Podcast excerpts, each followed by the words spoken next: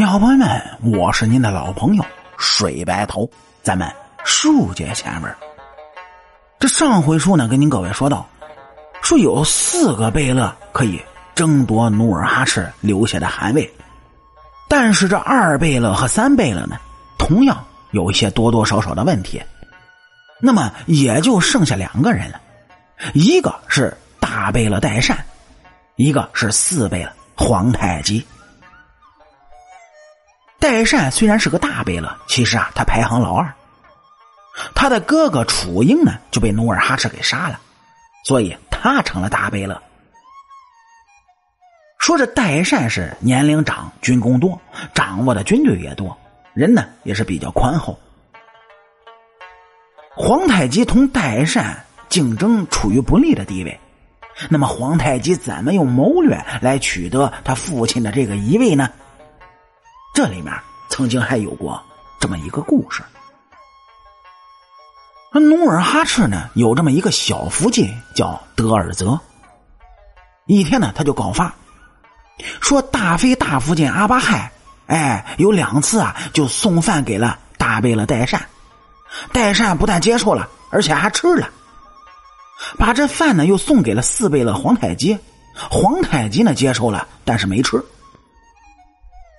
第二呢，就说大福晋经常派人到大贝勒家里，有时候啊还夜里头出入深宫宅院。底下这句话含义就很深了。努尔哈赤呢，哎，就说派人调查。这调查的结果，结论属实。努尔哈赤是也不肯家丑外扬啊，就说大福晋私藏东西，哎，就修理了他。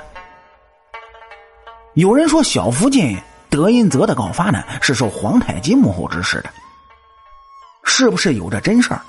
咱们就不必深究了。但是这件事情，皇太极得到两个结果：第一，把他哥哥给搞臭了；第二，就把那个大福晋给修理了。您各位可能问了，大福晋是谁呀？就是大妃阿巴亥多尔衮的亲妈。那么继承皇位还有一种可能，就是多尔衮和多铎了。因为女真满族，他还有个幼子继承这么一说。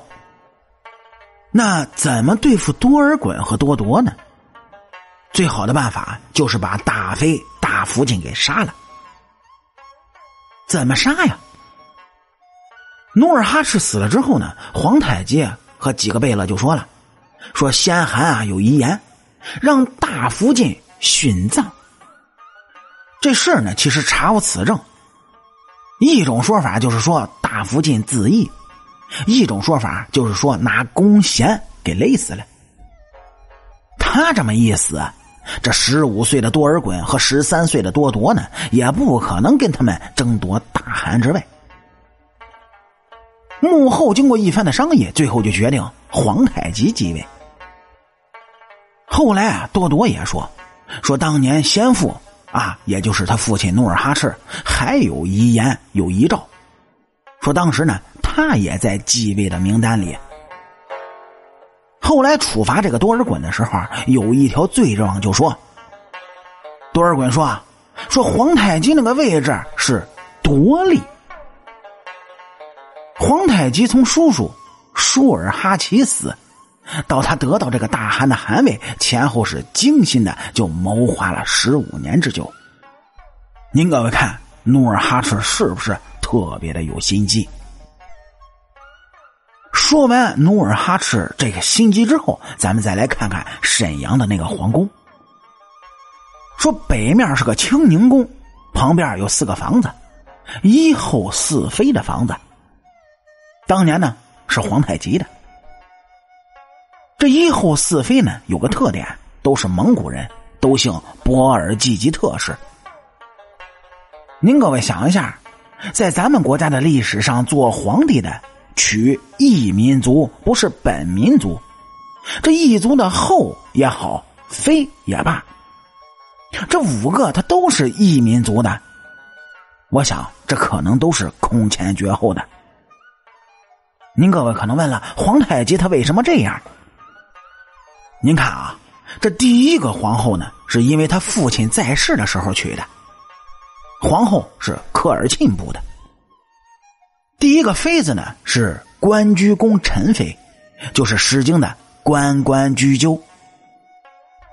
关雎宫陈妃是皇后的侄女，波尔吉特氏。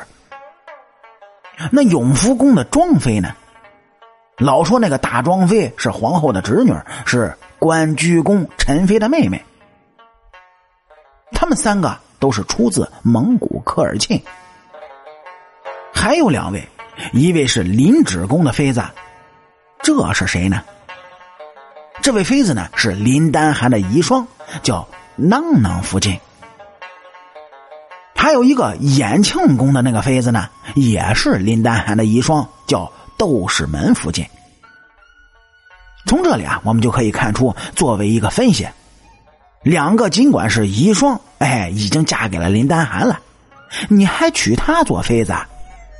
尽管说当时他的统治区不大，那可以也说是美女如云呢。为什么要娶别人的遗孀呢？哎，这其中一个原因就是和蒙祖的察哈尔部落联姻，取得他们的支持。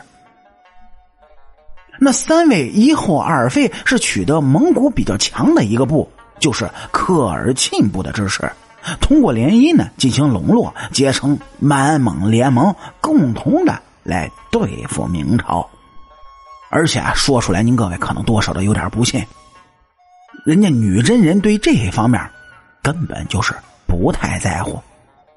至于为什么呢？咱们前面的故事啊也有涉猎过。您各位如果感兴趣，翻一下前面的故事。好了，我是您的老朋友水白头。清朝那点事儿，下期咱们接着聊。